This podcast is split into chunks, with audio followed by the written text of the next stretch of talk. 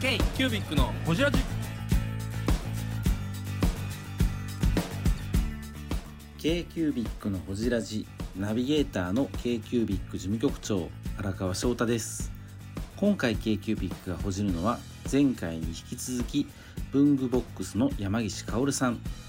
今の浜松のお店を出した経緯についてや実店舗の醍醐味についてなど深く報じっていますどうぞお楽しみに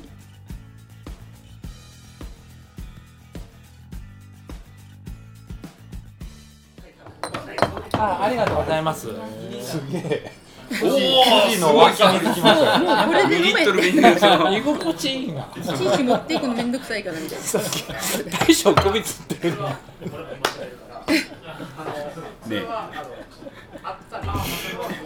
ストーリー性考えてはい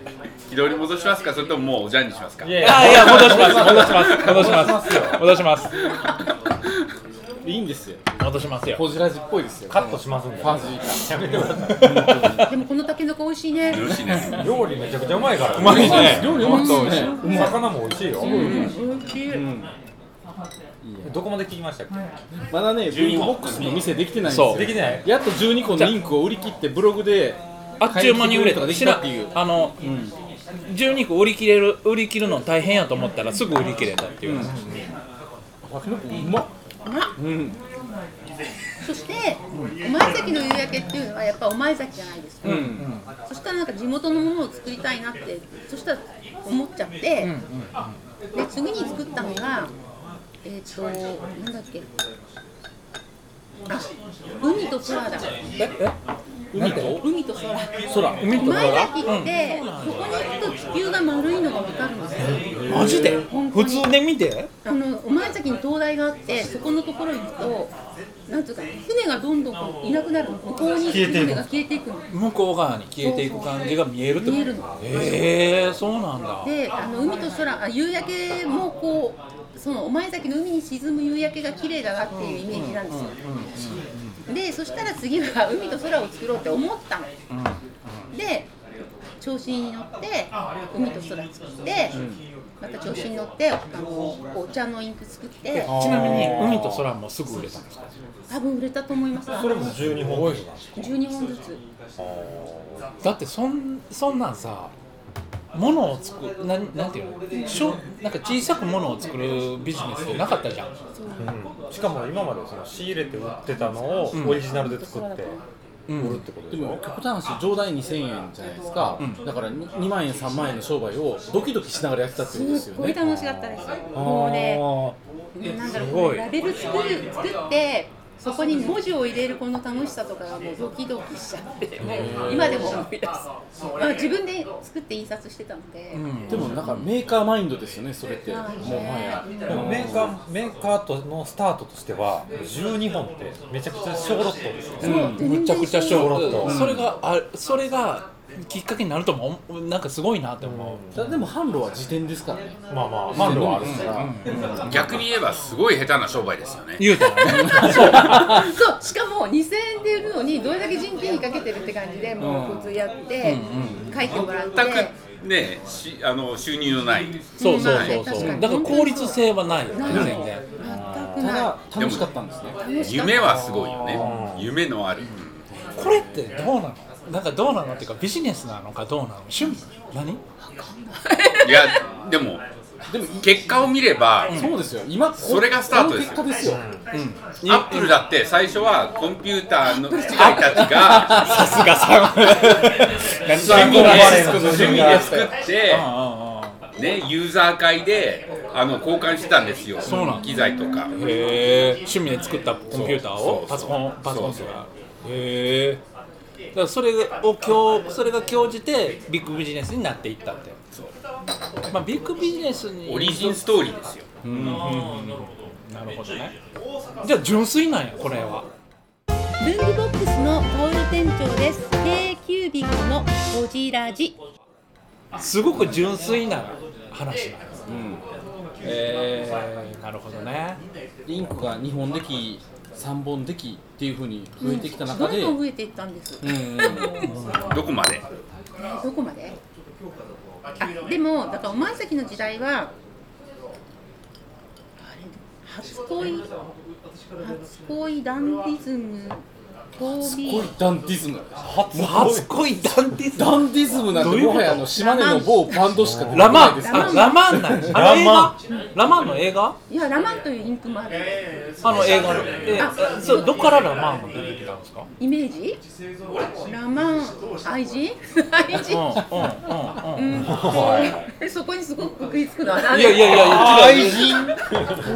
どこどこでそういう名前のインスピレーションで出してきたんかなと思って今日新幹線の最後あるんでもうちょっとテンポアップしてもらえますか気づきすぎたごめん一個一個ごめんはい個人的に聞いてください今度しわしわ通信で聞いてください今度飲みに行った時に聞きましょうはいラマンできましたみたいなねそうなんですよまだだからオリジナルインクが増えていってる段階で止まってるんで、まだ浜松に帰ってないのでもその時にオンラインあまあオンラインもやってますカラーミーとかわかります絡はいわかりますよあれで自分でやったオンラインとかがあってめっちゃくちゃなんだけどでそれでお客さんもいたから、まあ、とにかくやめて自分はオンラインをまずオンラインショップをやろうと個人それが2010年うん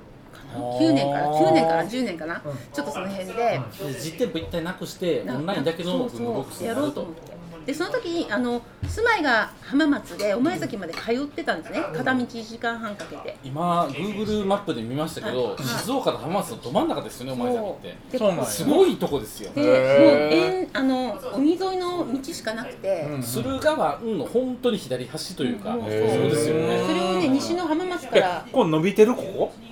ああそこかそうそうそ大う変なとこですねこここここれですよお前崎って大変なとこです本ね当に橋やほんまに静岡と浜松のど真ん中ですよこれ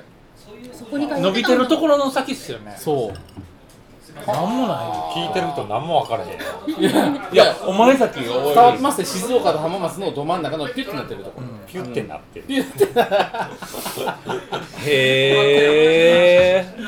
だから通ってたのをなくそうというかそうそれもあったの5年そうだやっぱ5年だ5年間通って、あの往復3時間ですよね車で運転して往復3時間ちなみにカラーミーやりやり始めた時に、あのある程度売れるっていうなんかあれはありました何もその計算何もないです お客さんがおったから買える窓口を作ろうっていうそうぐいうこらとですいお客さんのために頑張ろうとかあとね売れた時嬉しいん純ですよ粋めちちなゃみにそのカピュアーミーのその EC ショップっていうのは万年筆だけですか万イン年ク筆系ととかインクといやいやあの時ねクリップなんか可愛いクリップとか、あのいろんなちょっとおしゃれな文房具もあったんだけど、なんせ自分で写真撮って加工もできなくてもうすごいショックでしたね すごいショック今やったらねベースとかストアとかあるけど、うん当時はそれしかなかったですだよっねたし無料だったし、うんそうですよねそうそうやわそう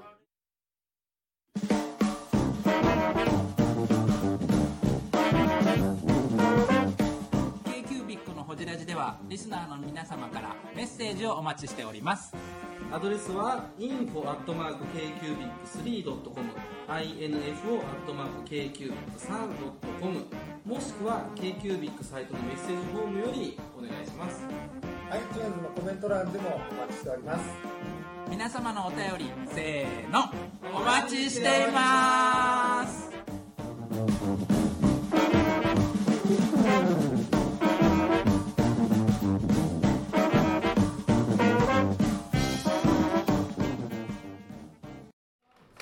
まあネットショップあるし実店舗はねやっぱりいろいろ固定費もかかるしっていうところでやめネてットだけにやろうとやめたんだけどでもやっぱりお店がないとお客さんと触れ合えないじゃないですか一、はい人で触れ合いは好きなんだそうやってる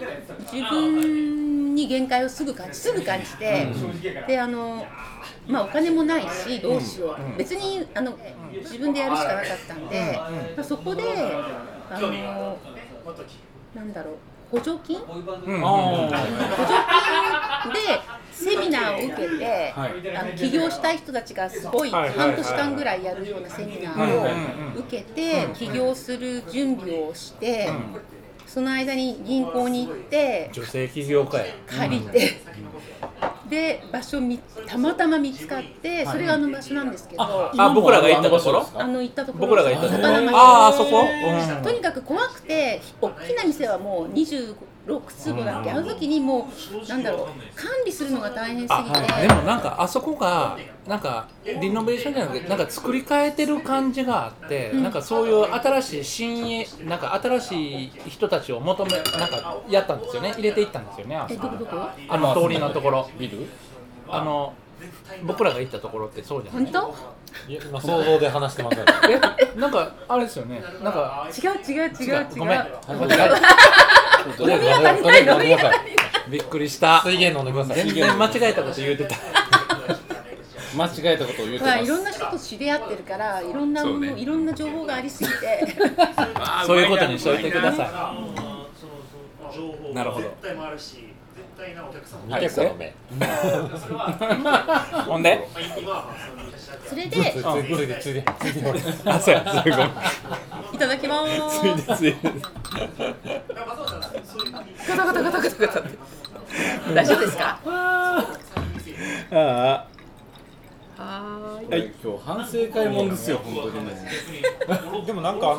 ブースボックスは僕ら行か行かしてもらった本当一回だけですけど、はいあのコンパクトな浜松のお店なんですけど、なんか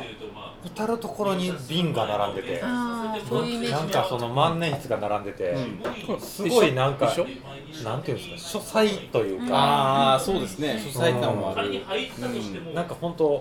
好きな人は絶対好きな空間やなと思いましたね、なんか。ありがとうございます。まあでも本当借りるのにも勇気がいて大家さんに最後あのごめんなさい払えるかわからないんであと2万円ぐらい負けてもらえませんかって言った自分がいた。でも大事ですよ、それ、起業する立場としてはでもね。絶対ダメだった。でも、言うてみるってすごい大事ですよね、本も当に。うしょうがないと思って。ねうんえでも企業セミナー半年受けたんですね、でその独立して実店舗持とうって思ったそのね受けながら探してました。逆にでもその1店舗目出された時はそういうセミナーとかそういう経験とかなしに出たって出したってことですか浜松に。浜松えっ、といえお前だお前あだお前先あお前何だにけもどだって何にも何なのい。経験もなく何にもこないれ出せ言われてたし、ちちなみに今さ EC でメインでやってる人いてるじゃないですかいっぱいで実店舗を持つメリットって何実店舗を持つメリットはやっぱりあの人と本当にこうやってこういうやっぱりオンラインと違こういうことそう。うんで実際に書けるし、やっぱり画像で見る例えば、まあ、インマンネスにしてもインクにしてもん書き味であったり、うん色であったりはやっぱり実実際には絶対うんあのそれに勝るものはない。あなんかそれこそさブルースが言うその効率とか運動とか追っかけていくと非効率だよね実店舗なんで、それそこってどう思ういや非本効当に率こなことをのやってること今の、まあ、特にアメリカの効率主義はやっぱり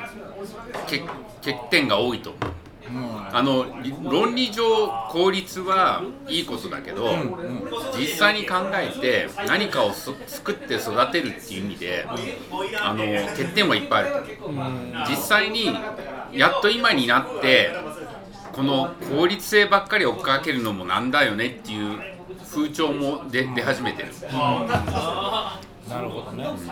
ーまあそもそも売ってるものが効率的なもんじゃないんですじゃよないの売ってるものを売ってるものが万年筆ってどっちか言ったら効率的なもんじゃないじゃないですか昔のものじゃないそうやねアマゾンでいつでも買っていいような洗剤とかそういう話じゃないですもんね。そうそういわゆるもう本当ボールペンとかシャープペンシルみたいな効率的なもんあそれも効率的じゃないなむしろ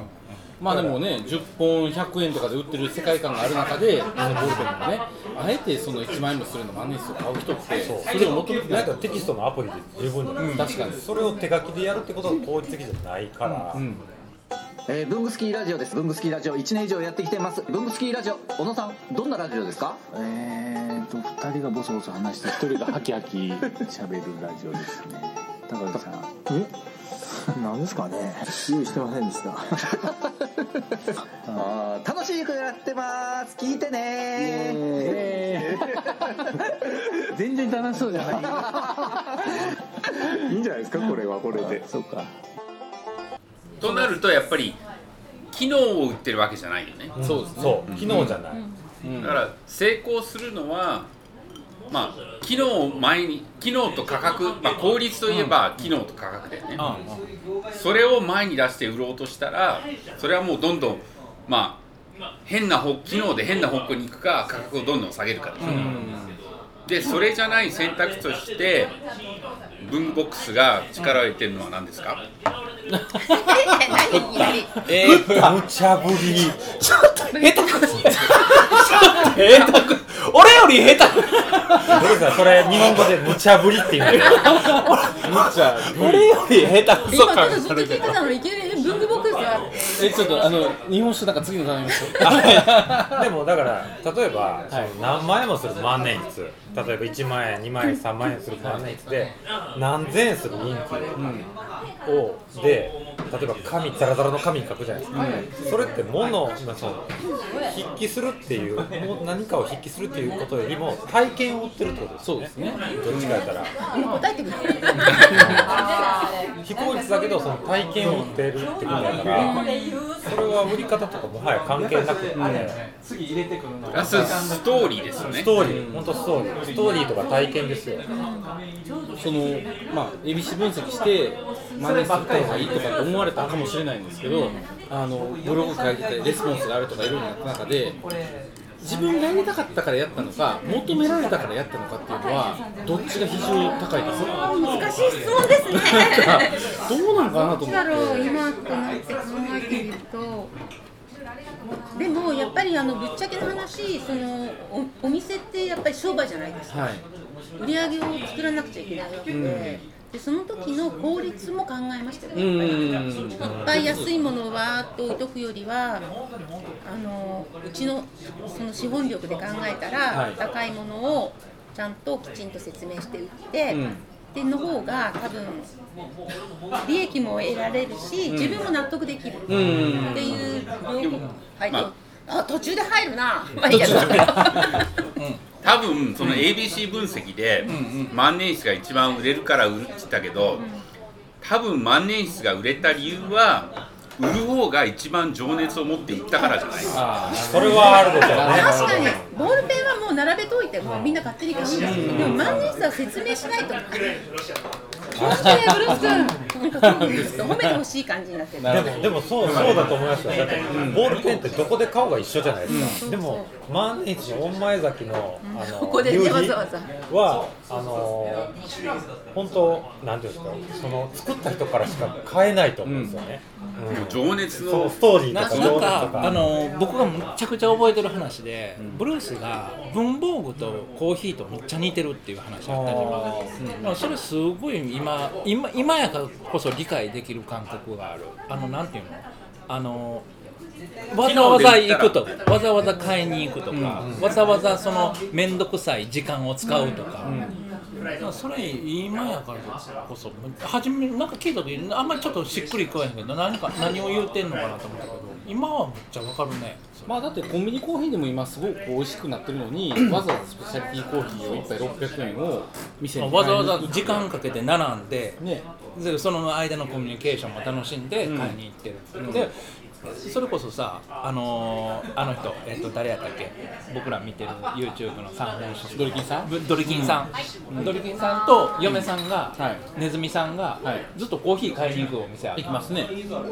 えっとピッチーノピッチになったっうけ、んピッチーノうんで、そのいわざわざ行ってる時間とか、はい買ってることとかっていうのがぜ